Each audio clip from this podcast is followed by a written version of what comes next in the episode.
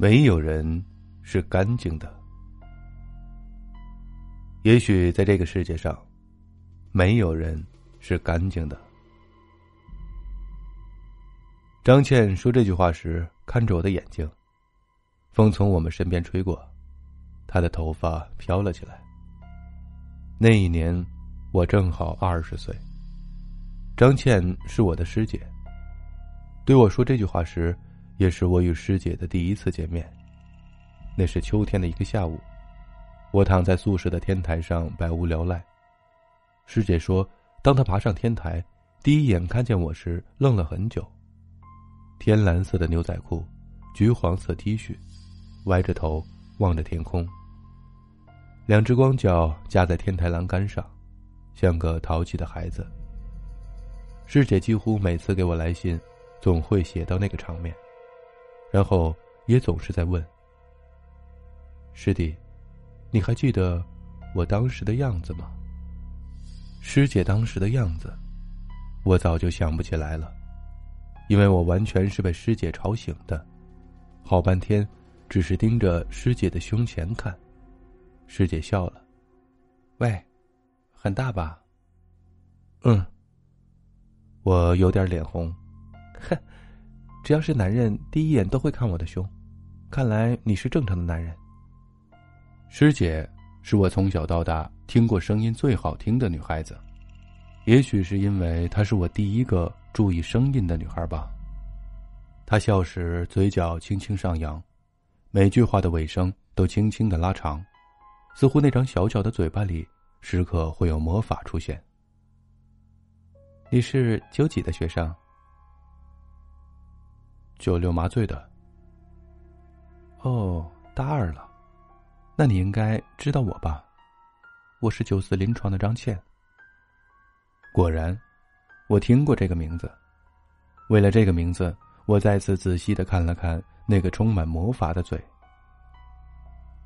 怎么了？我嘴上有什么东西吗？啊，没有，很漂亮。你应该知道大四的男人都是怎么谈论我的吧？啊，怎么说的？说是，九四临床的张倩，只要十元钱就会给你口交的。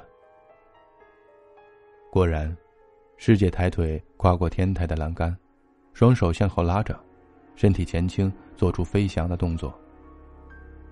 下午三四点钟的阳光打在她头发上，反射出醉人的光晕。我不禁吃了。突然，他猛地转过头：“喂，小师弟，下午没有课吗？”“有，菊姐实验课。那为什么不上呢？”看着尸体从福尔马林里拿出来，很恶心，看上去有点脏。脏。师姐重复着，然后转过头仰望着天空说。也许这个世界上，没有谁是干净的。我被一阵电话声吵醒，一抬头就看见王瑶似笑非笑的眼睛。杜大麻醉师，你又上班睡觉了。我没有理他，转了转被自己压麻的双臂，从怀里拿出手机。喂。原来是我大学同宿舍时的同学，我敷衍他几句，他好像没有想到毕业几年不见，我还像原来那么冷漠。电话里沉默了几秒，他突然很神秘的说：“哎，杜明，你知道吗？九四临床的张倩，就是留校的那个，上个星期自杀了。”手机掉到了地上，电池与机身分成两半我低下头去捡手机，好几下都抓不到就在手边的电话。王瑶坐在办公桌上，摇着她那对长腿。哟，怎么了，杜妈？是谁的电话让你失魂落魄的？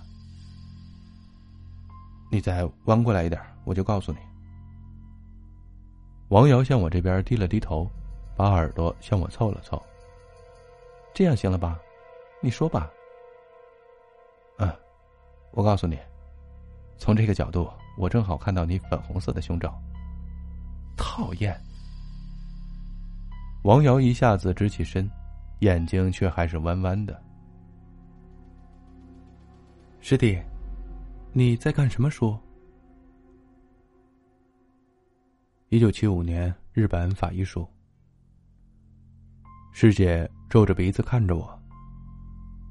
干嘛看那么奇怪的东西？挺有意思的，我现在大概可以知道有多少种方法可以杀死自己了。杜明啊，你真奇怪，你不像学医的人。你知道我是怎么看我们医学院里的男生吗？被福尔马林泡过的鼻涕虫吧？什么？福尔马林泡过的鼻涕虫？师姐笑了，她笑起来很美。师姐似乎很喜欢和我聊天，因为自从第一次见面以后，我就经常在宿舍天台上遇到她。她也总是一副就知道你会在这里的表情。但我们的聊天也只限于天台。每次在教学楼走廊遇到她，她都装作不认识我，与我擦肩而过，而我也懒得打招呼。也许，师姐认为这样对我好吧。因为师姐是我们医学院近二十年来少有的风云人物，全校上下近千名男生几乎没有人不认识她。在我刚刚入学时，就有各年级的学长来奔走相告。九四临床的张倩是个烂货，据说她与无数男人上过床，甚至包括系里的老师。院里每次有重要访客，张倩都会过去作陪过夜等等。张倩这个名字，几乎每晚都会出现在医学院男生宿舍睡谈会中，我们宿舍也不例外。我每天晚上都在听着上铺的家伙说着不同版本的张倩与男人在床上的细节。最离谱的是，听说九五级的一个家伙晚上手淫时曾忘情的喊着张倩的名字，还说很多男生托女生宿舍的人去偷张倩的内衣。不知道真正的贱货是谁，但这所有的种种也都只限于传闻。因为师姐美的实在是很有威慑力，好似冰雕的面容，虽然一直吸引着无数男人，但也同样摧毁了无数男人。尽管传闻不断，却从来没有见过一个真正说自己从张倩床上爬起来的男人。但在医学院里，无论是男人与女人。在师姐的背后，只会说一句：“看，就是那个婊子，张倩。”喂，师弟，你说，怎么死适合我？那时正值深秋，柳叶一片片在风中飘舞。师姐穿着高领的薄毛衫，深色小格过膝的毛裙，长发过肩，不涂口红的嘴唇显得有些苍白。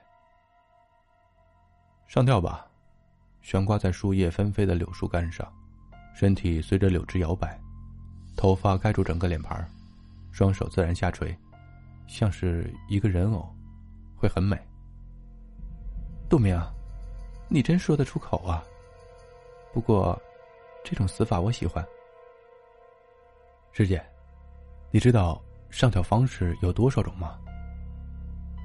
杜明。杜大夫，你流了好多汗，没有关系吧？这已经是第三次了。拿着硬膜外针的手开始发抖，又没有扎进去。王瑶在一边紧张的问我，他的目光让我无法集中精神。那样的目光我曾经见过。王瑶今天是台上护士，他还没有去洗手，身上那件。经过无数次高压消毒的无菌衣有点小，将他的身体绷得紧紧的，让我有一种很奇怪的感觉。王瑶拿出了一块无菌棉，小心的伸过来，擦着我额头上的汗，温柔的说：“别紧张，杜明。”王瑶，帮我叫下主任。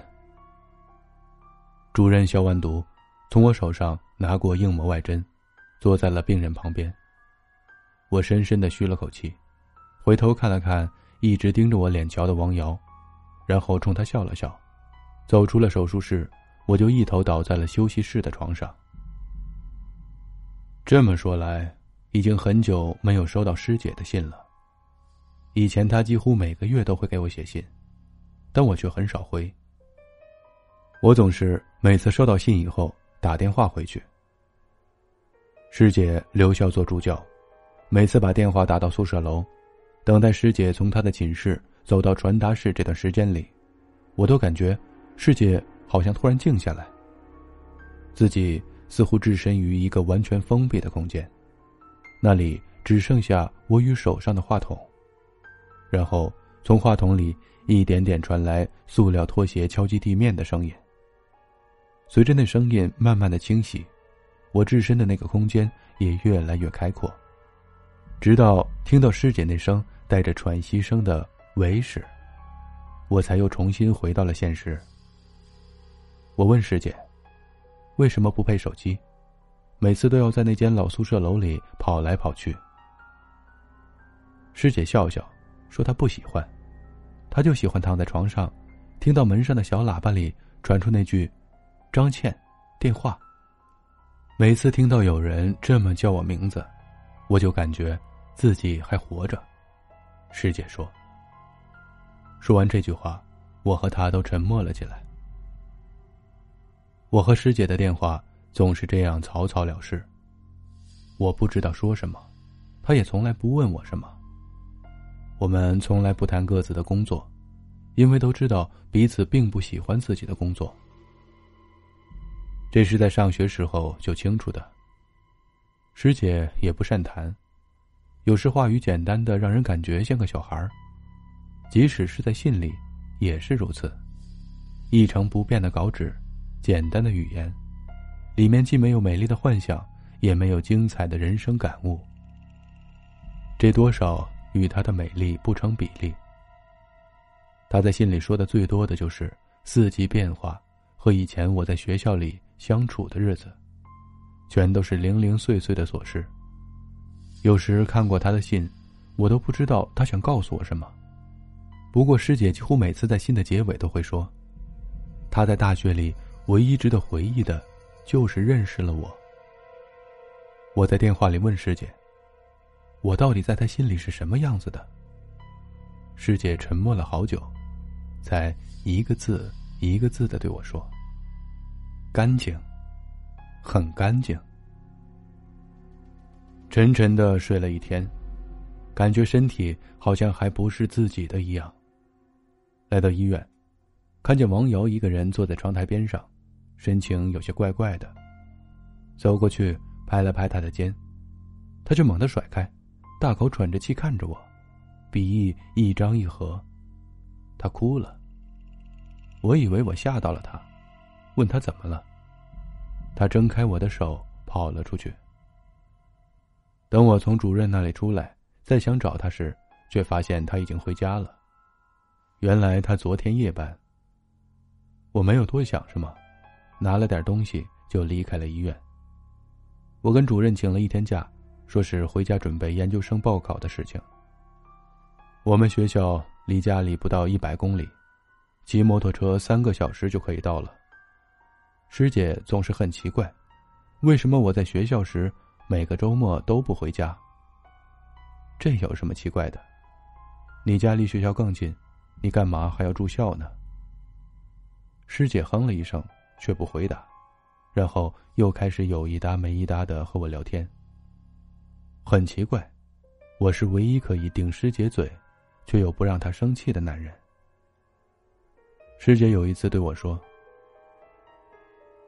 杜明，你知不知道你有种魔力，让人很想接近你。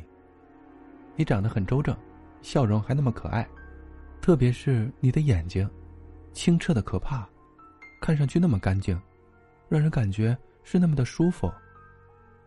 如果不是你喜欢装酷，一定会有很多人喜欢你的。师姐一边说，一边向我的脸凑近，她的手指顺着我的眉毛。沿着我的脸的边缘向下画着。他的手指纤细，指尖冰冷，仿佛水滴在我的脸上划过，最后停在了我的嘴唇上。他的气息吹到我的脸上，有很浓的酒精味儿。这让我开始脸红。师姐的嘴唇微张，露出了两个可爱的兔子牙。就在我们的嘴唇要接触的那一瞬间，她推开了我。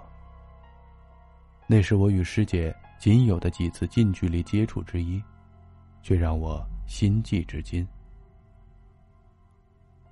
我到了学校，把摩托车停在了图书馆门口，那幢老宿舍楼在图书馆旁边显得十分的破落。这就是当初陪我度过几年大学生涯的地方。因为有了新宿舍楼，这幢楼就成了年轻未婚的留校老师的宿舍，也就成了一直陪伴师姐走到生命尽头的地方。哎，你找谁呀？王大妈，我是原来九六级的学生，我想找四零六的张倩。老太太听完，猛地抬起头。摘掉眼镜，使劲的看着我，然后从传达室走出去，把我拉进了屋子。我想起来了，你是这儿的学生，怎么，你还不知道吗？怎么了？我明知故问。张倩她死了。虽然早就有了心理准备，可是心还是像被锤子敲击一样疼痛。怎么会呢？前段日子还和他联系过呢。唉，就是上个礼拜的事情。对了，同学，你和他很熟吗？这一年很少有人找张倩的。哦，没有，只是原来的同学。这次正好有事回来，就顺便想看看他。我能去他寝室看看吗？不行啊。他那屋子是两个人的，同住的那个女孩嫌有点晦气，已经回家了，这个周末才回来呢。哦，那好吧，那我以后有时间再来吧。我走出宿舍楼时，回头问老太太：“王爷，张倩是怎么死的？”自杀的，上吊。我的头沉沉的，汗水顺着额头向下流，和手术时一样的感觉，眩晕。我扶住宿舍旁的柳树，不停的呕吐。校园里还是一副死气沉沉的老样子，即使又增添了几幢新楼，却还是有着腐败的味道。师姐，你听到风声中怨灵的哭声吗？怨灵，啊，所有被我们杀掉的白鼠、青蛙，还有狗的灵魂，那些因为得不到埋葬而不能转生的尸体的灵魂，都在我们学校上空盘旋呢。是啊，不干净的学校。师姐衡量事物的标准很奇怪，只有干净与不干净。我和她坐在天台上，远远的看着地面。有时我们也会评论在地面上来回蠕动的芸芸众生。被我评论的人林林总总，在师姐眼里却只有一种人——不干净的人。我指长相漂亮的女孩子，他会很快的说：“眼神不干净。”我让他看帅气的小伙儿，她也说：“那样的扫帚眉看上去就是不干净。”那你眼里有谁是干净的？你，师姐不加思索的说，但马上又躲开我的目光。那师姐你呢？师姐低着头不回答。师姐，你看那个人呢？师姐看了一眼，然后我们俩一起吐出了一句：“垃圾。”那胖子就是我们学校解剖教研组主任，后来成为师姐领导的王连普。王连普的卑鄙，全校皆知。他活脱脱是金庸笔下的岳不群。年年担任新生的解剖学讲师，听说他年年靠考试赚学生的红包钱，就达数万元。但总有人就算是送钱，也难逃他的魔爪。因为他在课堂上很明白的跟我们讲过，他评分标准完全是看他自己，不顺眼的就给不及格，谁拿他也没办法。院里明知道他这样，却一直不敢动他。没有人知道他与院长什么关系，也没有人可以被他看中而逃脱。而我最后能拿到毕业证，可谓是奇迹中的奇迹。大一头半年第二个月，我就把系统解剖学的教科书隔着五张桌子扔到了他的脸上。王连普为人猥琐，讲课时总是针对解剖书中的东西，用一些露骨的问题为难女生。当时一百二十多人的大教室里，一个女生在那儿被他问得面红耳赤、手足无措。他却不依不饶，眼看那女同学就要哭了，我顺手把书扔过去，说：“你有完没完呢？”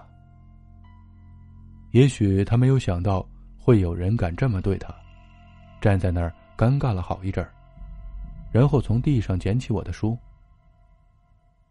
你是九六麻醉的杜明吧？我记住了。后来我在学长那里。听到了王连普的种种可怕，但我也没有在意。就这样，我第一学期系统解剖学考卷离奇失踪，当然是被认作不及格。接下来，补考也如我预计的一样不及格。于是我系统解剖学被大挂。师姐听到我说这事儿，歪着头看着我的眼睛，真想亲眼看见当时的情景。当时的你。一定很帅吧？对了，那个女生呢？我挺奇怪的说：“谁知道？以后我就很少上课了，早忘了是谁。反正不是我们班的。”师姐笑得花枝乱颤。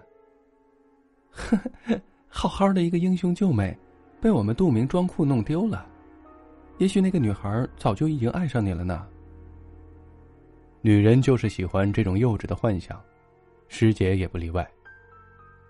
其实我很喜欢师姐的笑，那么纯真，完全没有传闻中的样子。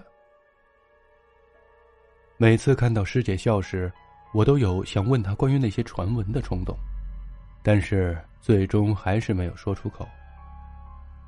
师姐毕业后决定留校时，我惊讶了很久。因为他要留到解剖教研组做助教，而且就是做王连普的助手。我问他为什么这么做，师姐告诉我，既然不喜欢当医生，就留校好了，落得一身清闲。那也不能做那个老王八的助教吧？他拍拍我的脸，告诉我，学校只剩下这一个位置了，而且你最后补考时。系统解剖学不也及格了吗？至少王连普也给你毕业证了，这已经很难得了。我无话可说，想了想，才对师姐说：“师姐，今天也是我第一次许愿。为了师姐，我对阳光许愿，王连普那个混蛋会在师姐工作之日自动消失。”师姐猛地在我的脸颊上一亲。兔明，你真可爱。可是，在他转身时，却有一颗晶莹冰冷的东西落在我的嘴唇上，咸咸的。我在手机里找到给我打电话的同学的电话号码。他接电话的时候，多少有些感到意外。我问他，知不知道张倩自杀的原因？他说他也不清楚，听说公安局也查了。但是张倩平时一直都是一个人，就连她父母都不知道自己女儿的事情。而且从种种的迹象看，都是自杀。所以当天就定案了。我哦了一声，那朋友开始有点兴奋。哎，你说，张倩那么漂亮的人，怎么说死就死了呢？咱们医学院还真是邪门王连普失踪以后，张倩又自杀。我没等他说完，就挂了电话。其实我和师姐是同一年毕业的，我学麻醉专业是专科，只有三年。用师姐的话说，比她少浪费了两年的青春。青春是什么？我问师姐。师姐被我问的结巴起来。青春，青春就是可以生活在干净的阳光下，和自己喜欢的人在一起吧。那现在阳光有了，师姐，你有喜欢的人吗？也许有吧。师姐似乎很不喜欢谈论自己的事情，每到这个时候就会以不说话来拒绝回答。我们俩也已经习惯了这样。杜明，你联系好医院了吗？嗯。我点了点头。是吗？师姐的语气显得很高兴。不错呀，在什么医院？哈，就在那边。对，就是那座山。我站在天台当中的椅子，远远的指过去。师姐不解的看着我，我从椅子上跳下来，坐在地上玩着手里的书。还有三个月就毕业了，我是一个连毕业证都没有可能拿到的人，还找什么医院呢？我没等师姐说话，就继续的自言自语说：“其实也没什么，反正我又不喜欢学医，我讨厌医学。那你每天拿着医学书上天台来干嘛？”师姐盯着我看，我只是在读我喜欢看的东西。我躲开师姐的眼睛，师姐扶了扶我的头发。这样吧，杜明，我从不许愿，为了你，我今天对着阳光许愿。杜明，你一定能拿到毕业证，所以你也要保证，有了毕业证一定要做一名好医生，好吧？我以为师姐只不过是在逗我，但是人的第一次许愿好像真的可以实现。我真的拿到了毕业证，理由是那一年解剖学大挂的人太多，所以全部赦免，只不过需要交一些手续费。可当我告诉师姐时，她却只是好像早在意料之中一样笑笑。什么时候离校？我以为。他还是会像前两次那样摸着我的脸，帮我扶扶头发。可是出乎我意料，那天他却是异常的冷淡。嗯，过两天吧。又是好长时间不说话。给我写信吧。师姐突然对我说：“嗯，师姐，我教你发 email 吧。”不，只要写信。师姐像个任性的孩子，我只好答应了她。她笑了，但是那时我感觉到师姐的笑是那样的不真实。突然，整个人好像进入了梦中，身边的一切都开始不真实起来。也许是因为我大学毕业了吧。早晨八点，我刚来到医院。主任就把我拉到一旁。杜明啊，你想考研这个想法是好的，但是我还是希望你做好平时的工作。咱们医院小，麻醉师不多，虽然手术不多，但如果你不做的话，我们工作分配上就很紧张。我应付了主任两句，就换了吴军医，走进手术室里去看王瑶了。不知道为什么。今天手术台上的王瑶总是出错，神色也不好。在吴军帽和口罩之间的眼睛看上去没有一点明亮的感觉。看他空闲时，我悄悄的走到他身后，他好像根本没有注意到我进来。我用手指轻轻的在他腰上一点，啊的一声，把手术室里所有人都吓了一跳。还好病人是全麻，没有把他吓醒。胸科主任狠狠瞪了王瑶一眼，护士长也吓得跑进了手术室。王瑶回头看看我，并没有像以前那样嗔怪，眼睛里全是我从来没有见过的东西。我双手扶着他的腰，用额头轻轻顶顶他的背，小声说了句“对不起”。我感觉到他的身体在颤抖，我连忙溜出了手术室。中午的时候，我一个人跑到医院天台上发呆。医院的天台很小，我把白大衣铺在地上躺了上去，仰望天空，那片深深的蓝，看得久了，就好像慢慢的向你压来。就在我的思想开始游离的时候，突然一个人从旁边跳了下来，屁股重重的坐在我肩膀上。王瑶一手扶着我的肩膀，一边整理着自己的裙子。我歪着头去看他，他也在看着我。他一下子扑到我身上，哭了起来。离开学校的前一天晚上，全班去吃散伙饭，结果饭刚刚吃到一半男生就喝醉了十几个，女人们也是丑态百出。到这时我才知道，女人与女人真是不同的。没想到长得丑的女人喝醉了更丑，饭店里就好像群魔乱舞一样。我跑了出来，一个人在校园里闲逛。校园里黑黑的，六月时分，应该是已经快九点了吧。我有些期待的爬到天台上，却意外的发现，心里想的那个人还在灯火阑珊处。几许夜光笼罩在师姐身上，师姐的头发一如平常的飘扬着，她双手扶着栏杆，仰着头。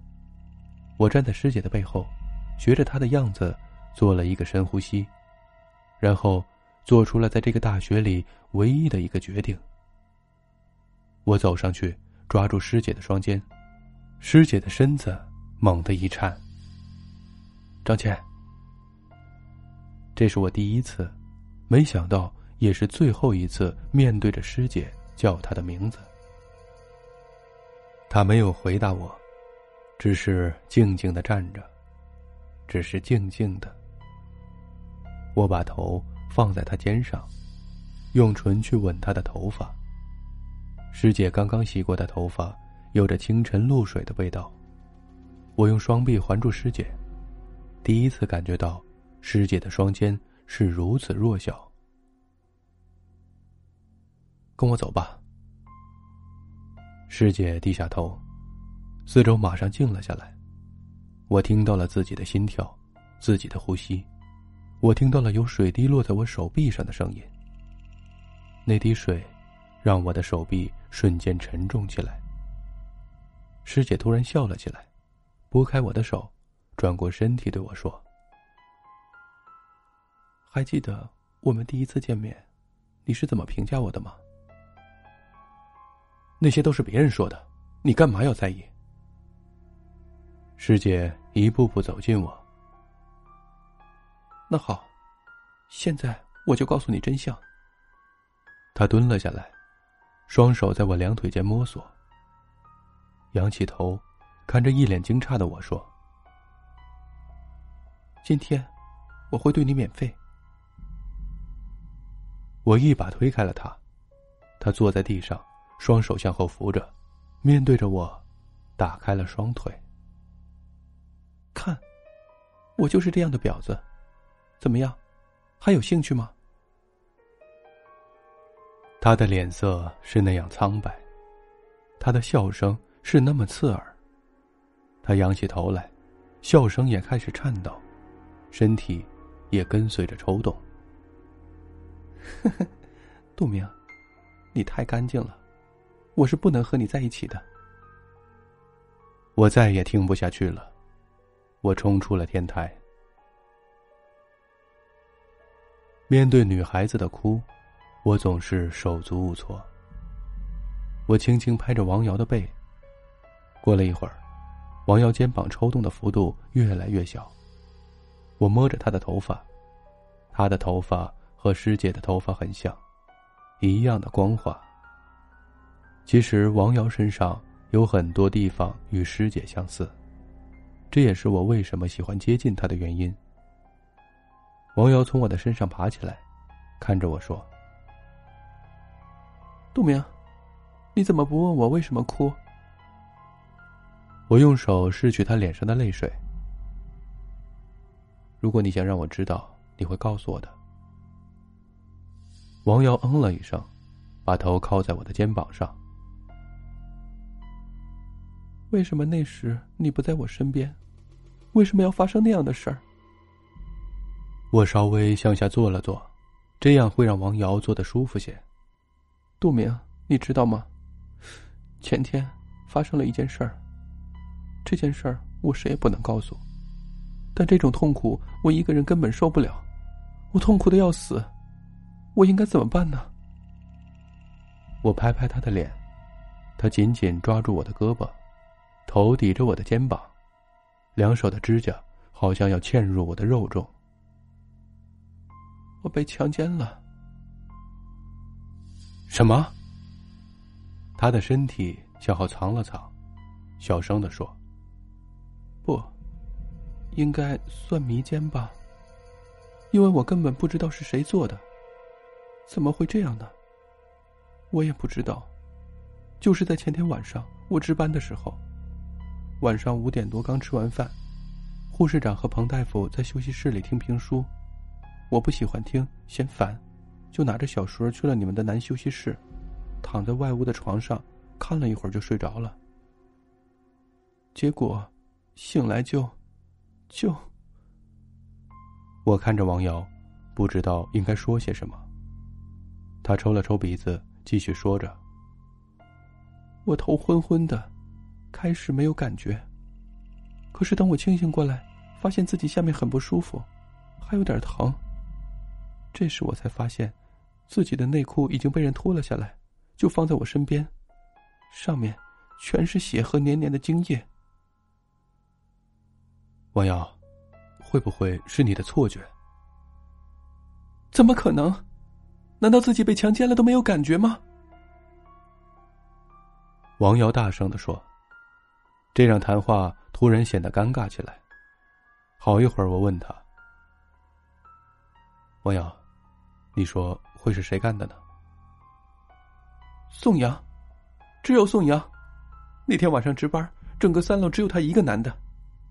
第二天，他还一直跟我嬉皮笑脸的，我真想一手术刀捅死他。王瑶恨恨的说：“他上身直直的。”目光里满是可怕的东西。又过了好一会儿，我又问：“王瑶，干嘛把这些告诉我？”王瑶的身子软下来，靠在我身上。我不知道，我不敢跟我爸妈说，也不敢去报警，太丢脸了。我就是想把这件事忘了，可是我根本忘不掉，这是我的第一次，却在这种情况下失去了。王瑶悠悠的说：“杜明，不知道为什么，看见你在我身边，我就会好受些。我想对你说这些，也许你会从此瞧不起我，但我还是想让你知道，因为我一个人实在是太难受了。”我把手从他背后绕过去，把他搂住。王瑶，让我帮你分担吧。王瑶从我的肩。滑到我的怀里，杜明，你喜欢我吗？嗯。我动了动，把他抱得更紧了。杜明，从你进我们手术室开始，我就喜欢你了。可是现在发生了这样的事儿，要不然我会和你在一起的。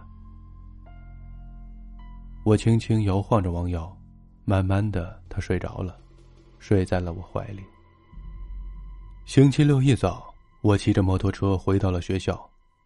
一路上，风从耳边吹过，我的脑子里重复着过去的种种。我在学校对面的住宅楼前停住了摩托车。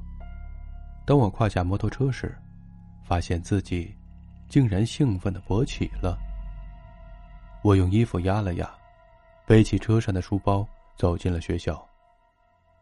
因为上个星期我来过这儿。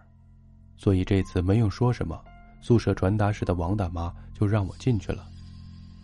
临走时，我向她问了那个与师姐同住女孩的姓名，便走上楼去。这幢老宿舍只有三层，以前是以楼梯分界，左面为男，右面为女。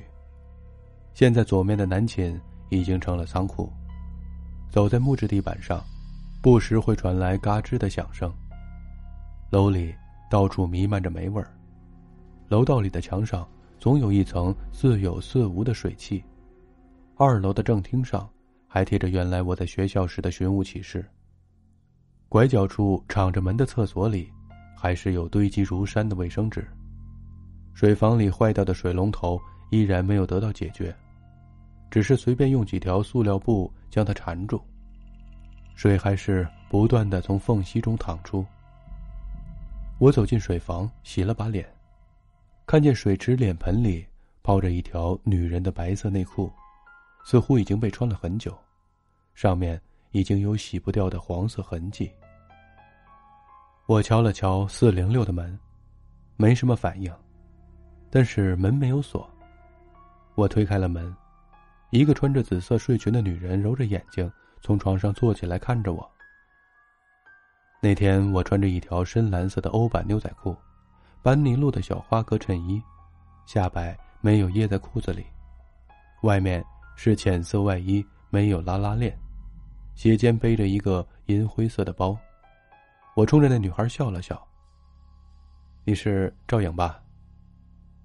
赵颖愣了愣，我接着说：“你不认识我，我今天来是想问问你张倩的事儿。”赵颖没好气的说：“你谁呀？人都死了，有什么好问的？”啊，我叫杜明，是张倩的高中同学。张倩突然出事儿了，我感到挺意外的。赵颖对我的话并没有怀疑，哦了一声，便又坐到了床上，然后指了指上面。上铺就是张倩的床，她的东西也全在这儿，他家人来时也没有带走。我准备让守卫把这些都扔了，没问题吧？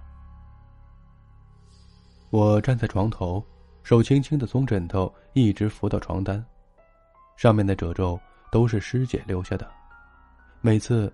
都是师姐从这张床上跑下来去接我的电话。我把头埋在被子里，已经有了灰尘的被子让我有些窒息。我的泪慢慢的把背面浸湿。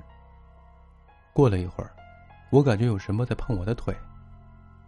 我低下头看去，赵颖整个人大八字的躺着，用垂在床沿下的右脚踢着我。喂。你真的是他同学吗？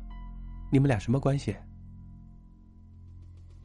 其实我在高中时追过张倩，可是她不同意，然后我就出国了，今年才回来。结果一回来，他却死了。是吗？听到这儿，赵颖一下子从床上坐起来，认真的看着我。不会吧？你这么帅！张倩怎么会不同意？因为我比张倩小两岁。是吗？我说你看上去挺小的嘛，到现在还想着张倩吗？赵颖看我红着脸不说话，以为我是在害羞。她站起来，沿着床边蹭到我身旁，笑着说：“你还是把张倩忘了吧，就算她不死，她也不值得你这样。”